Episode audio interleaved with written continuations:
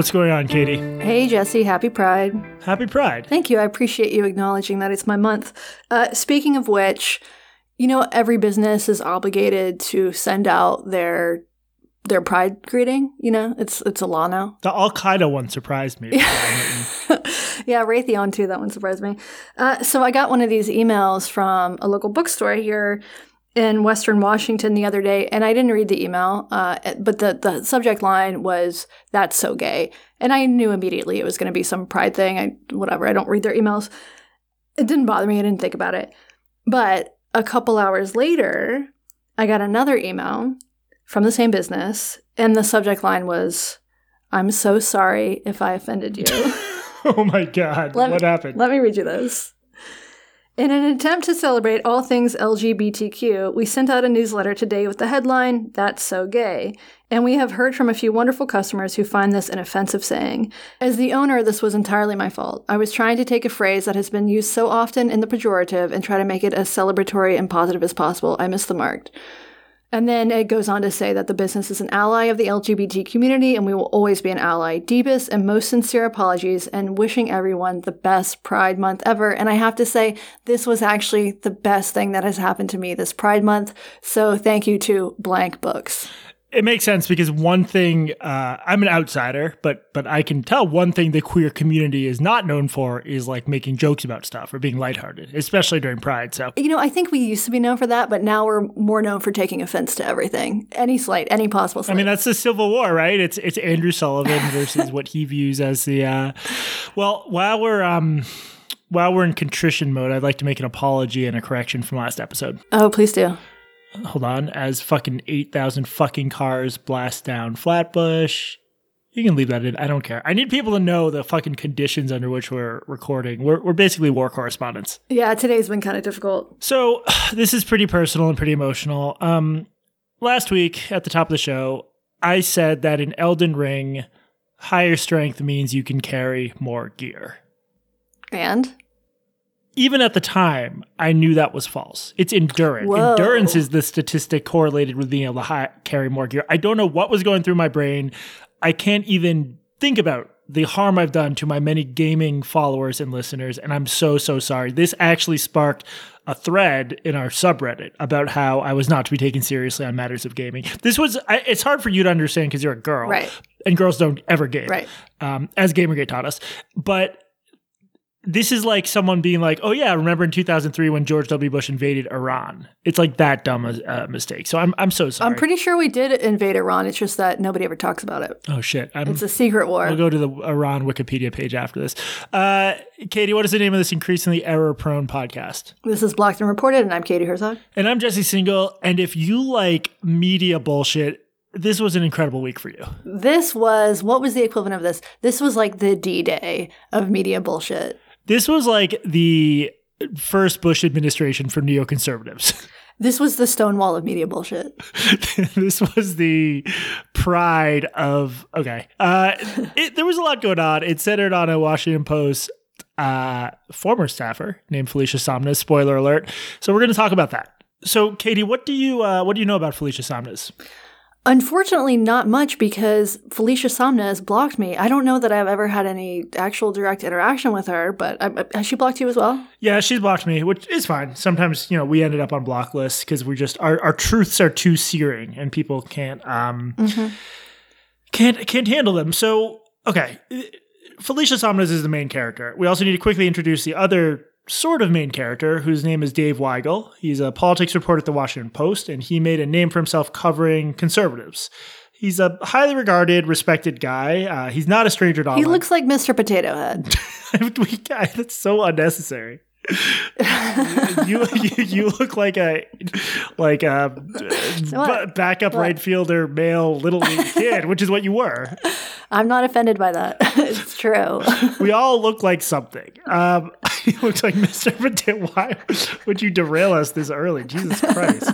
Okay, I've, I um I think I've met him two or three times. He's a good guy. I like Weigel. I like his reporting. He's no stranger to online controversy. Twelve years ago. This, okay What? Do you have someone else who looks like Mr. Potato Head? No, I have been wanting to ask you to do a primo episode on the JournoList because this was before I was online and I don't actually know what happened. And this would actually be a good time to do it. Well, that happens to be the next thing in my notes. Oh, I didn't read your notes. As I was saying, this is this like is this what it's gonna be like at the live event? Just like no structure or meaning to anything. Twelve years ago, Dave Weigel is no stranger to online controversy. Uh, Twelve years ago, he resigned from the Washington Post, which he worked at at the time, after a series of incendiary comments against various conservatives uh, that he made on a private listserv called JournoList were made public. Were you on this listserv? I was on JournoList, yes. Uh, so I was there when this happened, and I was there when he said things like, "quote This would be a vastly better world to live in if Matt Drudge decided to handle his emotional problems more responsibly and set himself on fire." Ouch. Ouch. There was conservative outrage over that and other negative statements he made. Wait, and this got leaked, or was that something that he published? I think it was leaked. Oh no, no, no, no, no, no. He well, he published that on the listserv, but there's there were I think hundreds of people on the list listserv. I think it was the Daily Caller that leaked it. Tucker Carlson, pretty gleefully, um, you know, to hurt the libs, which it did. So there was a lot of conservative outrage and questions about his his ability to cover the right sort of objectively, and he resigned from the Post. This was seen as a big get for the right. Um, he went to Slate. Sort of on the same beat. And then he actually went back to the Washington Post, which proves there are sometimes second chances in life. no such thing as cancel culture. No such thing as cancel culture. That's Dave Weigel. He set off this whole chain of events, this whole maelstrom we watched unfold on Twitter this week, which we'll get back to. But he's actually like a much smaller figure and a less, how to put this, he doesn't really, he's a smaller character in terms of like characters in a novel than Felicia Sonmez. Sonmez, as of a few days ago, was was also a staff reporter at the Washington Post. Uh, I think it was a national desk. Things were already rocky because in July of last year, she'd sued both the newspaper itself and six of its editors, including then editor in chief Marty Baron, for discrimination on the basis of her status as a woman and as a victim of sexual assault. She also sued them for the infliction of emotional distress and, and retaliation. Uh, it was a very strained working relationship, which you and I are familiar with because there's dozens of lawsuits ping ponging back between the two of us. Yeah. Mm-hmm. So the chain of events that led to her suing her own employer go back to China in 2017. This is where we bring in another character, Jonathan. that sounds made up, right? To really understand where this starts, you have to go to the surface of Mars in 1384, where Jesus Christ And himself listserv. and the listserv JournoList was lodged there. Okay, China, China in 2017. This is where we bring in Jonathan Kaiman, who is then the Beijing bureau chief for the LA Times, living in Beijing. That's also where Felicia Sonmez lived. No one disputes that in late 2017, uh, they had a very drunken hookup. In January 2018, a woman named Laura Tucker, who's a former friend of Kaiman's, said that five years prior to that, in 2013, Laura Tucker and Jonathan Kaiman had had sex, but she now viewed his behavior as coercive and manipulative. Here's how Emily Yoffe describes things in a long article she wrote for Reason that is quite sympathetic to Kaiman. We'll get to some of the controversies about Yoffe's uh, article. I'm not going to gloss over those. Here's what she wrote. Tucker wrote that while making out in bed with Kaiman, she had a change of heart. So she stood up and said she didn't want to continue. She wrote, quote, He lay on the bed, not moving, watching me. I remember that he sort of smiled and seemed to pout, end quote. As they talked and she repeated that she didn't want to have sex, she wrote, quote, he began to whine, end quote, which made her feel, quote, like it was too late to back out, end quote. In Kaiman's telling, he was startled by Tucker's sudden U turn and tried verbally to reestablish their previous playful mood. While they talked, he stayed where he was. He didn't want to make any physical move toward her. He says that after a brief conversation, he concluded the night was coming to an end and that he should leave, so he sat up with the intention of getting dressed. She described what happened next. Quote, I am still so upset that I concluded the easiest, least confrontational way forward was to place male satisfaction above my own desires and to go back to bed, end quote. The sex made her feel gross, she wrote, and Kaiman left immediately afterward. His recollection is that she was a full participant and that he stayed the night. When he went to kiss her goodbye the next morning, he says, he was surprised that she seemed distant and upset. So five years later, she's publicly Wait, this seems like so they have they. She says that he left immediately, and he says they that he stayed the night. No, no, they both agree he stayed the night. He said he was getting up to leave, but that Okay. at that time she was like, okay, just I'm gonna get this over with or whatever. Okay. So yeah. they they have sex that um, I think at the time was viewed as consensual by both of them. Five years later, she does a Medium post stating that she was coerced. and this was what year was this? This was in 2018. Okay, Um, so in the five years, Me Too has started. Yes. Now, it doesn't. Well, I'm, I'm curious what you think about this. I think that it doesn't really look like she viewed this as at all problematic at the time. Here's what Yoffe writes quote, he has electronic exchanges from her in the months following their encounter in which she sends him friendly notes and initiates get-togethers, including a suggestion that they meet over drinks, end quote. So Katie, I feel like this is a good point to pause and discuss because a lot of the gray area Me Too stories surround this. In your view, if someone makes this sort of retrospective accusation where they're saying this thing that happened to me a while ago that I didn't just like view as abusive at the time, I now view as abusive. But there's evidence that after the event, they continue to feel warmly toward the person and try to hang out with them. Is it fair to use that as evidence, like against their claim or discounting their claim? This is, to borrow your phrase, complicated. Um, That's my phrase. Yeah, that's your Trademark phrase. infringement. Shit, do I have to, Another do I have to pay you for that?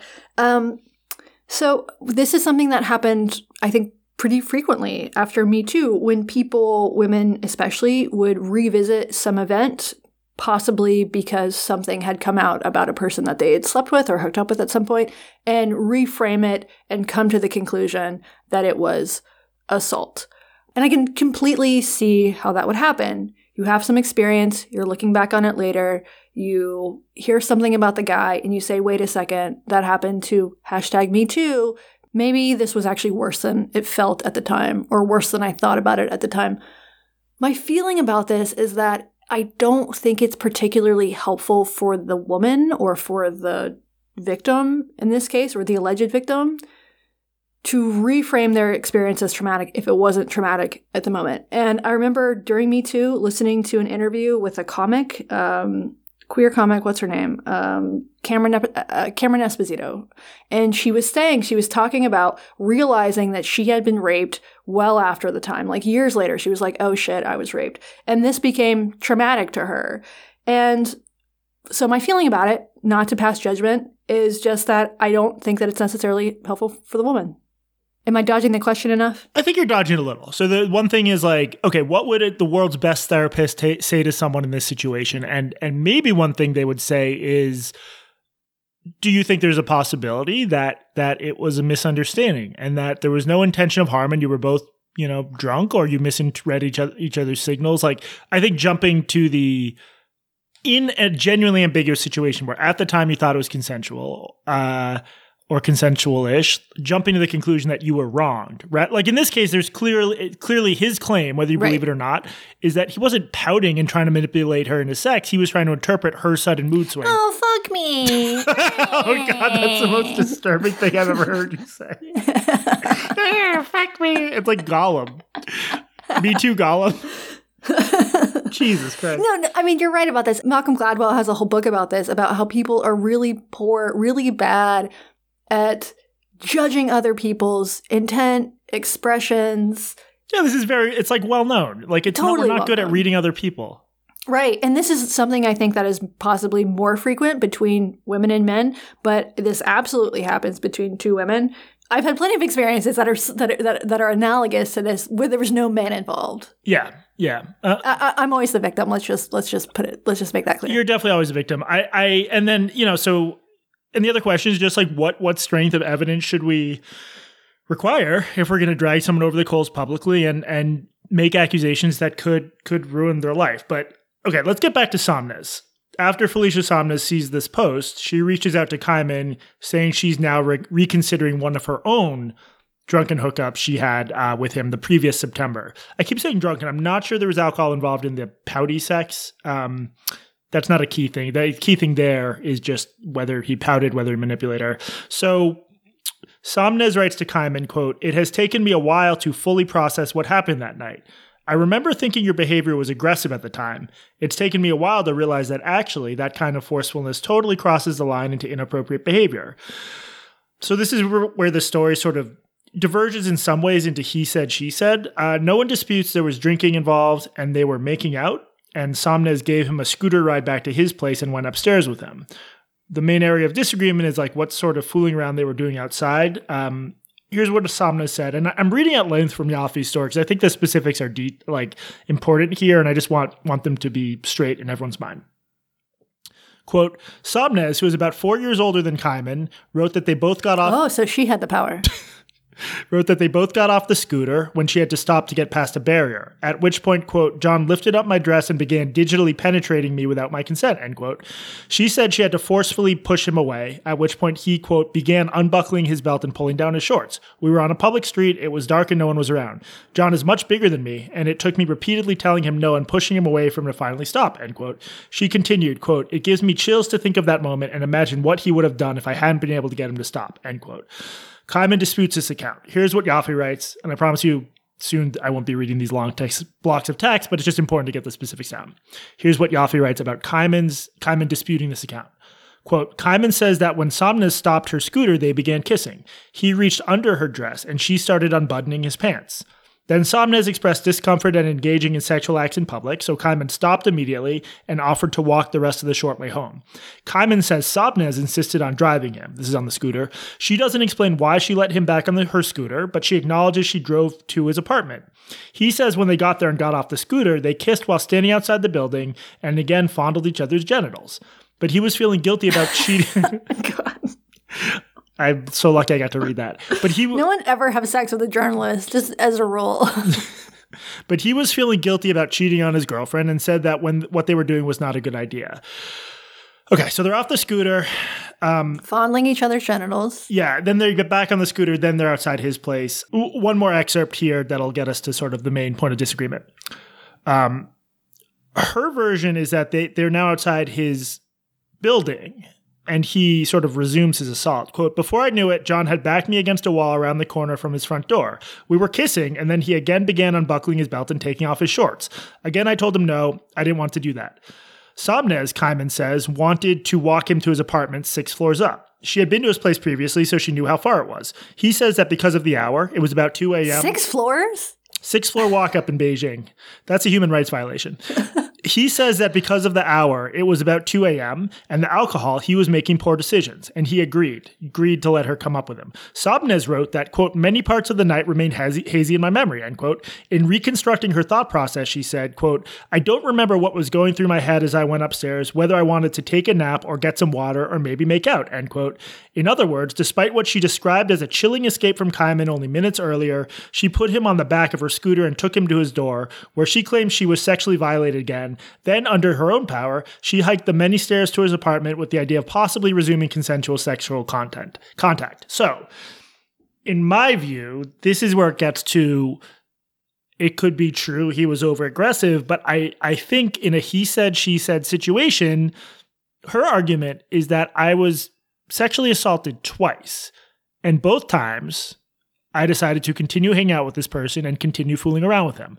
I do, I know that this is considered like victim blaming or slut shaming. And obviously, if you make out with someone, that doesn't mean they then have a right to do whatever they want. But I, I don't really know how to interpret this as he was supposed to know she wanted the encounter to end or nothing more to happen because she made every decision to continue things escalating. Is that fair?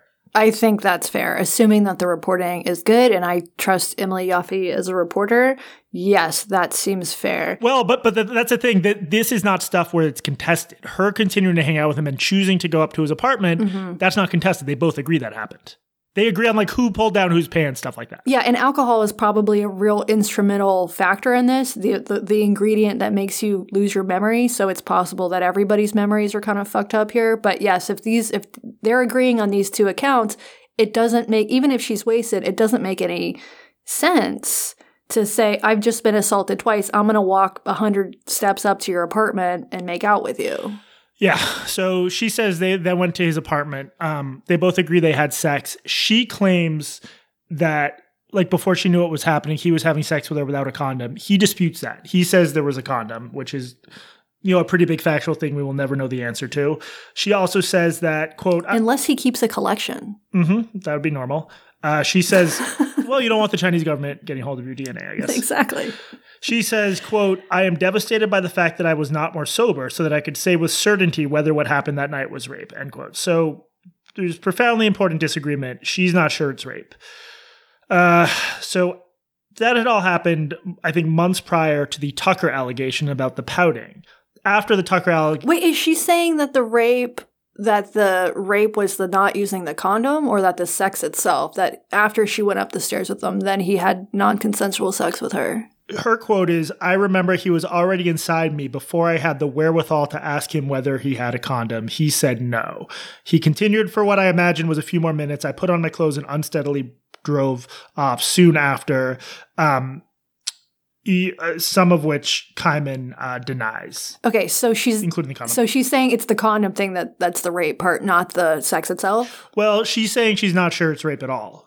You know, she's saying I need to know. I'm not sure. Yeah, it doesn't sound like it's rape. And in her, in Kaiman's argument, she asked if he had a condom. He got one, and they used it. Afterward, he says she performed oral sex on him.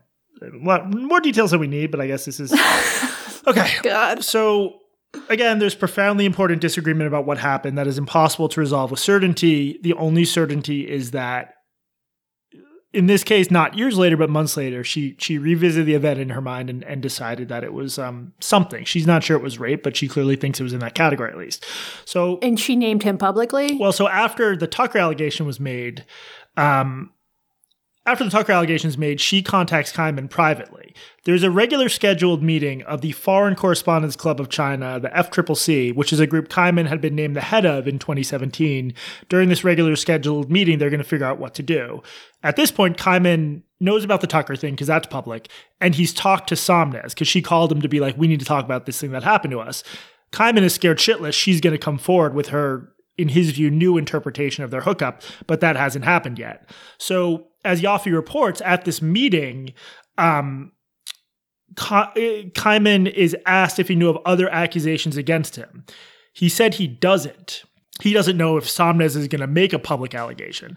Sonmez sent a friend to this meeting, and the friend jumps in and calls him a liar, and is like, "There is another allegation. I just can't. I just can't say anything about it." So I, am genuinely unclear from Kaiman's point of view he don't he doesn't know if Sonmez is going to come forward. Is he supposed to say yes? There's another allegation, but I don't know if they want to. I, I I don't know what he was supposed to have done there. But the main the craziest thing about this meeting is that later in the story, drawing off the minutes from it, Yoffe captures this this event.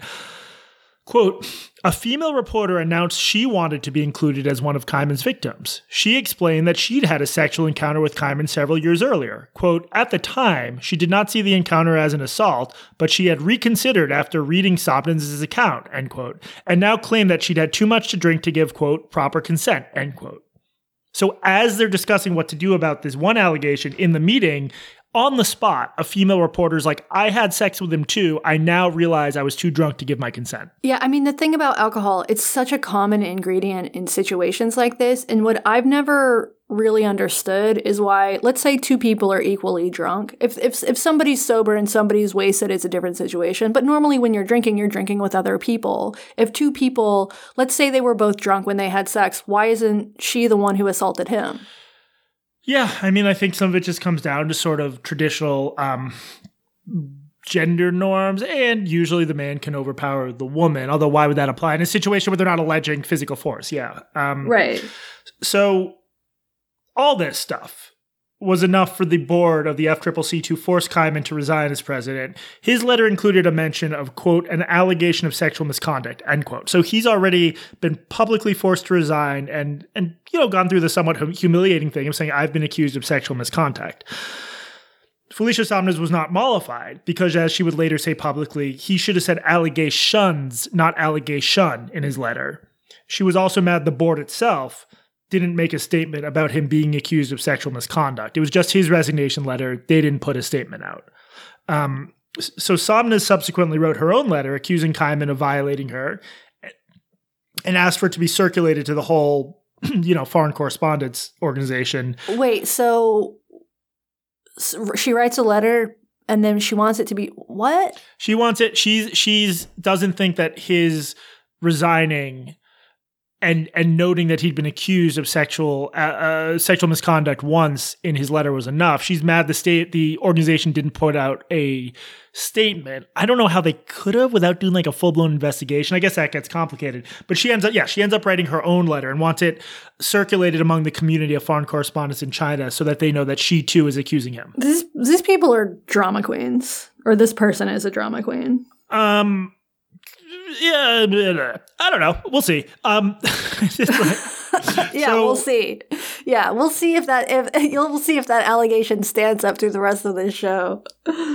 if I included, as I was saying, if I included every twist and turn here, we'd never get to like the more recent events. But the long story short is, is Kaiman's life was ruined. He, you know, he resigned from the FCCC. He lost his job at the LA Times as the, the bureau chief. He was like 32 with like a very bright future in journalism ahead of him. He had to move back home. And at the time of Yoffe's 2019 story, he was bouncing back and forth between his parents' house and his girlfriend's parents' house. His girlfriend stayed with him, um, which I can't even imagine that. Uh, I don't want to hide the fact that Sonmez strongly disputed some aspects of Kaiman's uh, story and of Emily Yoffe's treatment of it. We'll, we'll include all the sh- uh, links you need in the show notes. Also, Anna Merlan wrote a long piece for Jezebel attacking Yoffe's version of events, claiming that Yoffe misconstrued a bunch of stuff and that Kaiman was known as a bad and skeezy dude among foreign correspondents. I'm I'm less sympathetic to Merlan than I am to Yoffe. Um, Why would that be? you know, no reporter. I I just don't. You know, she's. I we can't hold this against her forever, but her she's most infamous for like loudly mocking Robby Soave for his his views on the University of Virginia uh, rape case, and in my view, she's never really retreated from that attitude that anyone who disagrees with her on these issues is like a a moron and a monster. And I, I just there, there I haven't really sensed much much reflection from her since the biggest journalistic fuck up imaginable. Is that fair to say? Uh, yeah. So to be specific, and we've mentioned this on the show before because it's hilarious. She wrote a piece basically calling Robby Soave an idiot because he questioned the UVA rape story, which totally fell apart. It was completely bullshit. And she's one of these reporters who there's a lot of them in places like Jezebel. There's a lot of them in mainstream media as well, who, when it comes to allegations of sexual assault, don't seem to apply any bit of the basic repertorial skepticism. She believes women. She hashtag believes women. Yeah, and I um look, I should say ya- Yoffe has an agenda too. I like Yoffe. She thinks Me Too's gone too far, and there were elements of her reporting I disagreed with. For example, um, she mentions that one of the one of the I guess administrators investigating Kaiman at the Times and, and the investigation that led to him to resign had I think a mug or a sticker that said the future is female. I don't think that disqualifies someone from like invest. I don't know. Do you think that that's that big a deal? It it, it felt like a. I'm not sure it helped her cause to point that out. I think it's a dumb mug. if if having dumb mugs is a crime, then lock me up. Um. So so. I just want to give one example of like why I'm skeptical of Merlan. I know this is like long, but I, I think it's important. I don't want to just like drive by criticize her because I guess she's respected by some people. And I'm also basing some of my criticisms of her on what a dick I've seen her be on Twitter, which we're all dicks on Twitter, so who knows. Anyway, um, she writes in her Jezebel piece Sonmez' allegation is what apparently triggered the Los Angeles Times to begin investigating Kaiman's alleged misconduct. Sonmez tells Jezebel she's aware of five people who made firsthand allegations of sexual misconduct or inappropriate sexual behavior at Kaiman's hands during that investigation, and three people who spoke to the investigator to share concerns about alleged behavior they had witnessed by Kaiman or allegations that had been shared with them by others. This is very journalistically fuzzy. Like when you read Yoffe's reporting, she always includes both sides' allegations about what happened at this point, like we know that three different women, including the one who popped up at the meet, piped up at the meeting, had consensual sex with Kaiman that they later decided wasn't consensual, or or at the time they didn't complain. Did he was he cheating on his girlfriend with all of these women? I don't know that part. I know just with the uh, with Sonmez he was, but. So for Merlan to say there were five first-hand allegations, but not provide any details about what the accusations were, or if they were all cases where it was consensual until word got, I mean, that's that's she could have easily said to Sonmez, like, you know, I'm not comfortable including that detail because it's pretty serious unless you can provide more de- um, uh, information about it. It's not, you can write a piece that's sympathetic to a source, and there's nothing wrong with that, without just letting the source run roughshod over you and use you to amplify whatever, you know, bad mouthing they want to do of someone they don't like. Okay, that's all the background on the reporting on it. Felicia Sonmez is hired by the Washington Post in June 2018.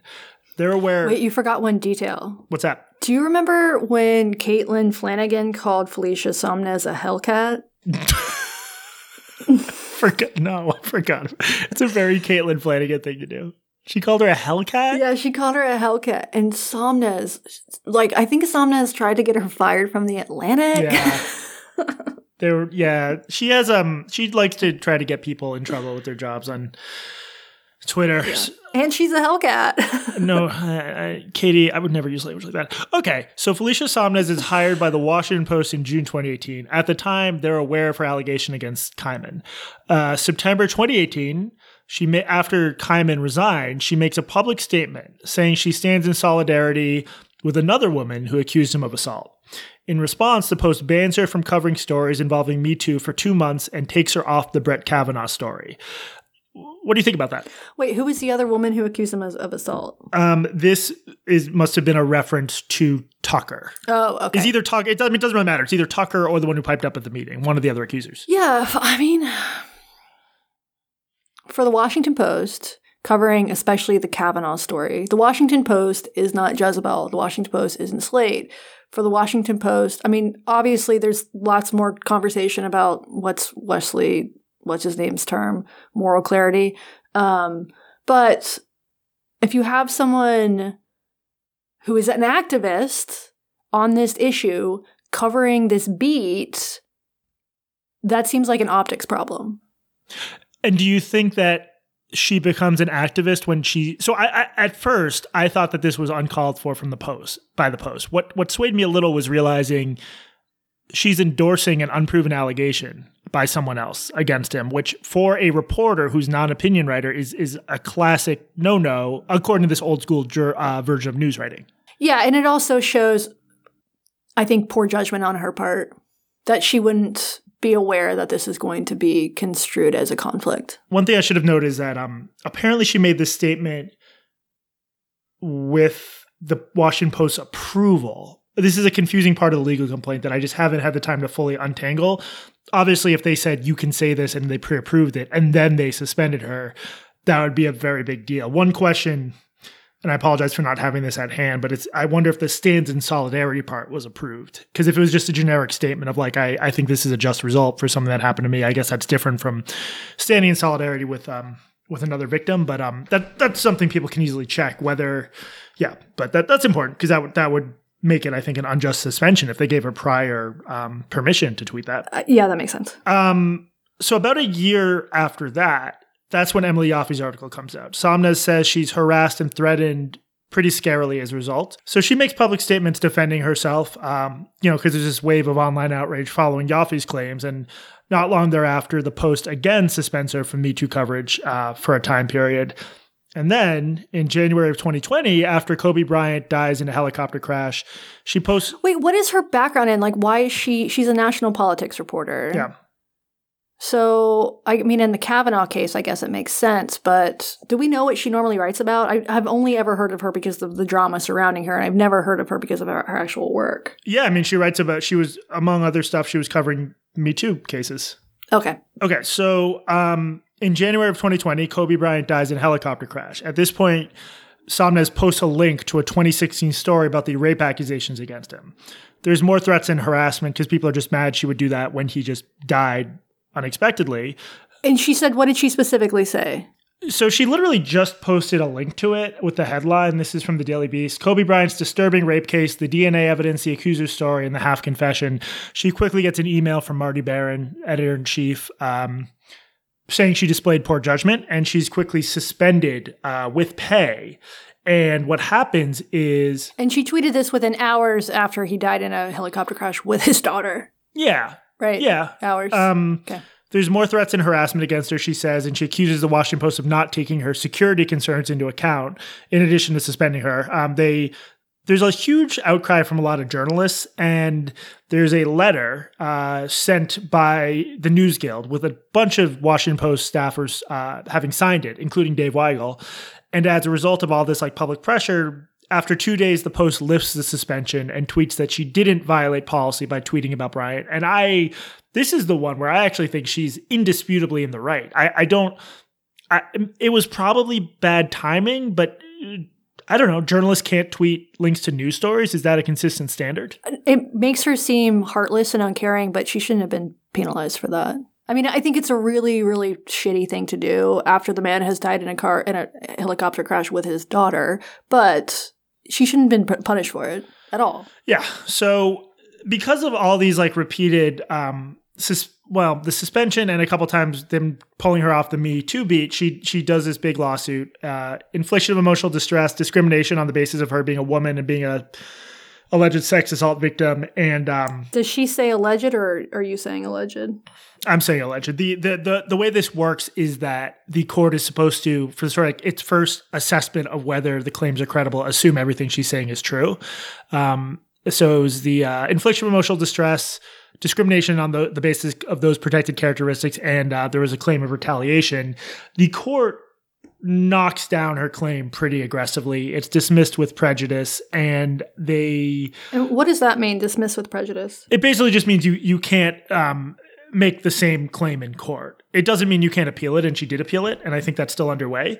But um, it, it means that the court really disagrees with with what you said and doesn't think that there's much of a case there. And the judge basically argued that she didn't make credible claims of discrimination, um, and and he agreed with the post point that this is partly a First Amendment issue a newspaper needs to have the right to make its determinations about was it what does and doesn't constitute the appearance of bias. That's a subjective decision, and you can disagree with it. But but that doesn't mean court should be able to say no. Like there's no it, it, there's no chance she's going to be seen as biased. You can't make that personnel decision. Um, the Post also argued very successfully in terms of the court agreeing with this that it made its personnel decisions not on the basis of her being uh, an alleged sexual assault survivor, which they knew when they hired her and put her on the Me Too beat, but because of the stuff she chose to tweet publicly, because of her public statements. Right, right. I mean, if you're going to ban every woman who's experienced sexual assault from reporting on sexual assault, there's not going to be very many women to choose from. No, unfortunately not. Um, okay, all this, that lengthy background and a lot of drama and claims and counterclaims brings us to last week. Dave Weigel retweets a joke about how all women are either bisexual or bipolar. Katie, my interpret objectively true. My interpretation of this joke is that I can understand why you'd laugh at it because it's like shock value, but what what is the joke? I'm asking you to explain the joke to me in real time. It's just not a good joke. Yeah. Anyway, Felicia Sonmez publicly tweets a screenshot of Weigel's retweet and says, Fantastic to work at a news outlet where retweets like this are allowed um, which I think is very shitty. He he supported her when she was wrongly suspended over her tweeting behavior. She also brought this up in the company Slack. Uh, she just she it would have been the easiest thing in the world for her to approach him privately and say, "Come on, this is a shitty tweet. You should take it down." And in fact, when Weigel saw people were offended by it or was told by, yeah, but Jesse, you don't get points for that. That's true. There's no there's no clout building uh, potential. Uh, Weigel, in fact, took the tweet down and apologized and has not said a word about this publicly since. He should apologize because it's a bad joke. Do you think it's possible that Dave didn't actually know it was a joke and he's never met a woman and so he actually thought that this was true? I think that's possible. Do you think? Do you also think it's possible that she was so offended about this because she is actually bisexual and bipolar? We're not. We're not going there. Weigel immediately takes the tweet down and he apologizes, but it's too late. He, he, a little bit after that, he's suspended for a month without pay because he retweeted a shitty joke that you could honestly see on basic cable any night of the week. That's my take at least. Or do you think there's an argument here that like it just it showed such poor judgment it's okay to suspend him without pay for a month or do you think that's over the top? No, uh, no, no, it's not okay at all. He did, he made a mistake and he apologized for it. He, he took the appropriate action after he made a mistake. No, this was, this should have lasted for five minutes. He should have, somebody should have approached him directly. His bosses, maybe.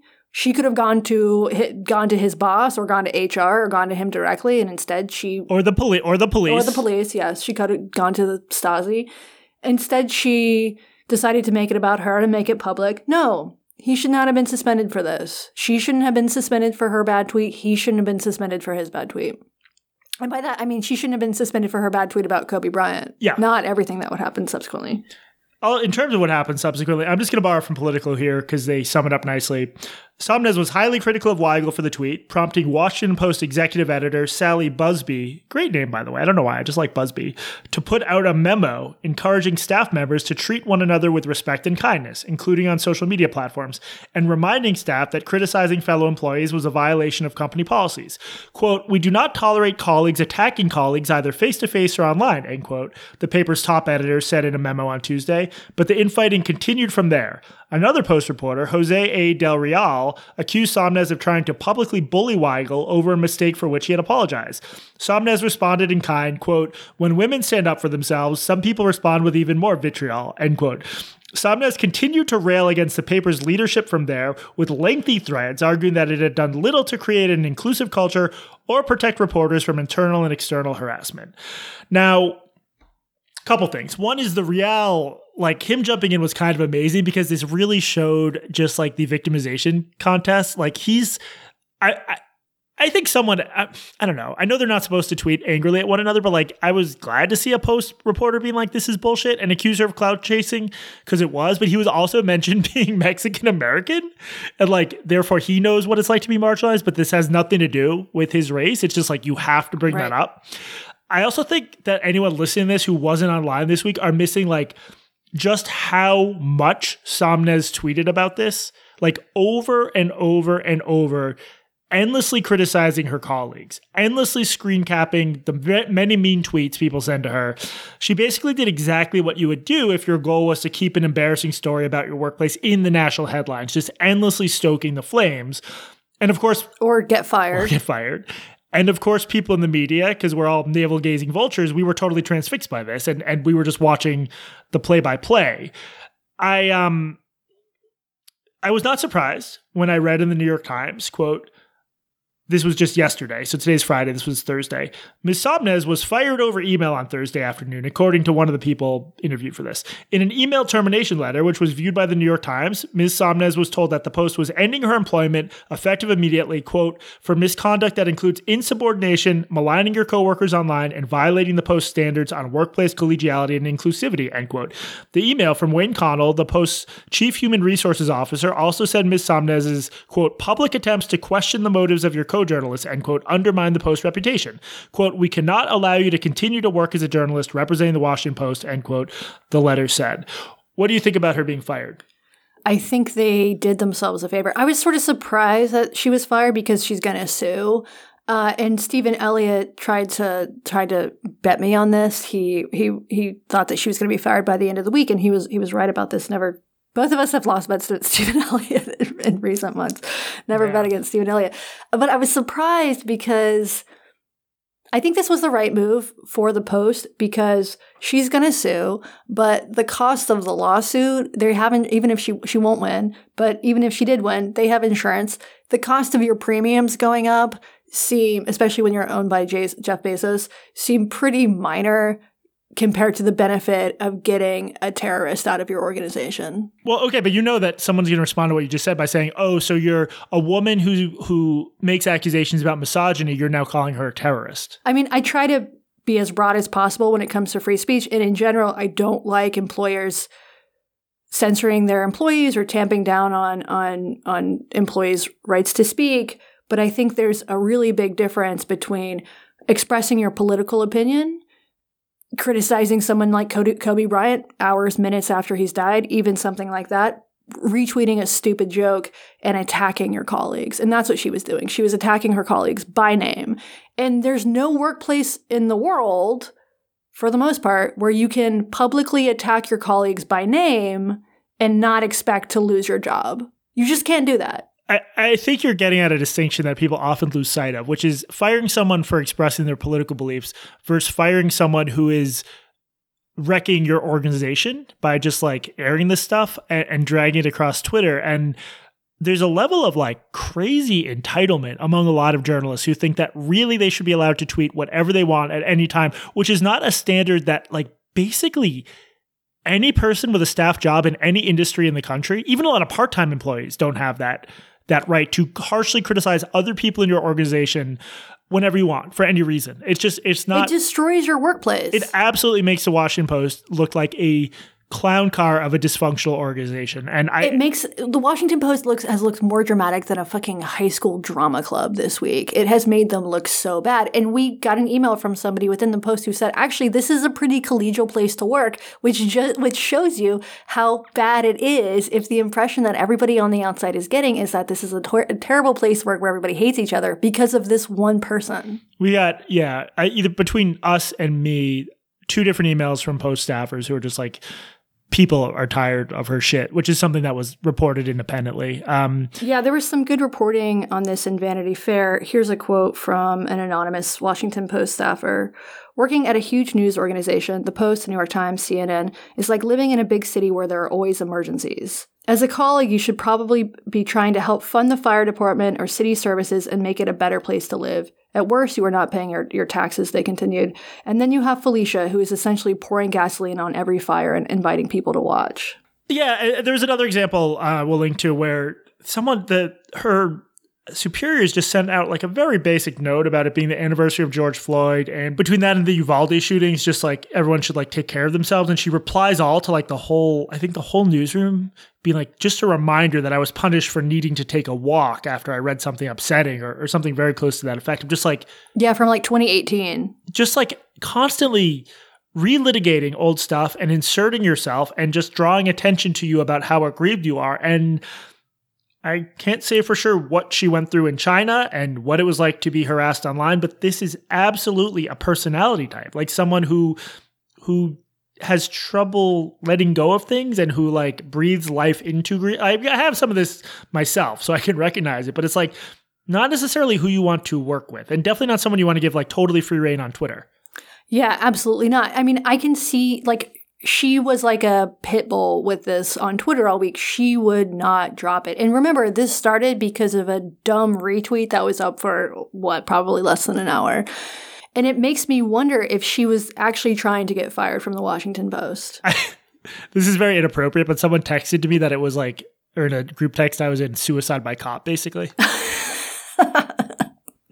suicide by HR. I, the thing is, given how big institutions work as soon as legal stuff gets involved and given there's like still pending litigation there is no chance that they don't have their ducks in a row meaning the washington post that they didn't send warning after warning after warning. I bet i would be shocked if it were not the case that they have three or four warnings on file because they're not going to risk more legal stuff from someone who's already sued them. That's why i don't think the threat of like a lawsuit is credible for them. And i will say there is this tendency when someone gets fired to be like, well, I bet she had it coming. I bet she did something wrong. I hate that. I hate that in cases where it's like we have very little information and we don't know what happened.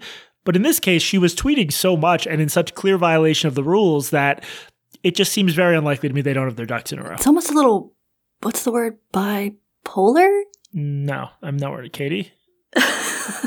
you can't say this shit like this on stage at the Heterodox Academy, okay? Yes, I can. Uh, can I read you the best tweet that was written after she was fired? Oh, oh God. Let's. Uh... All right, this is somebody named Carlos. He tweeted, Every girl is bi. You just have to figure out if it's sexual or Felicia. yeah. the layers, Jesse, the layers. layers um, I I think that Twitter is so horrible to the lives and careers of some people. I this does not necessarily make me trust her more in terms of the Kaiman thing, although I guess that's separate. I, I I don't know, man. This whole thing was so crazy and I think a lot of people at the Washington Post newsroom will be glad she's gone, but I, there's an element of just like just stop tweeting. All you have to do is stop tweeting. I, wait, were you ever asked at the stranger to stop tweeting about a particular thing or to tone it down?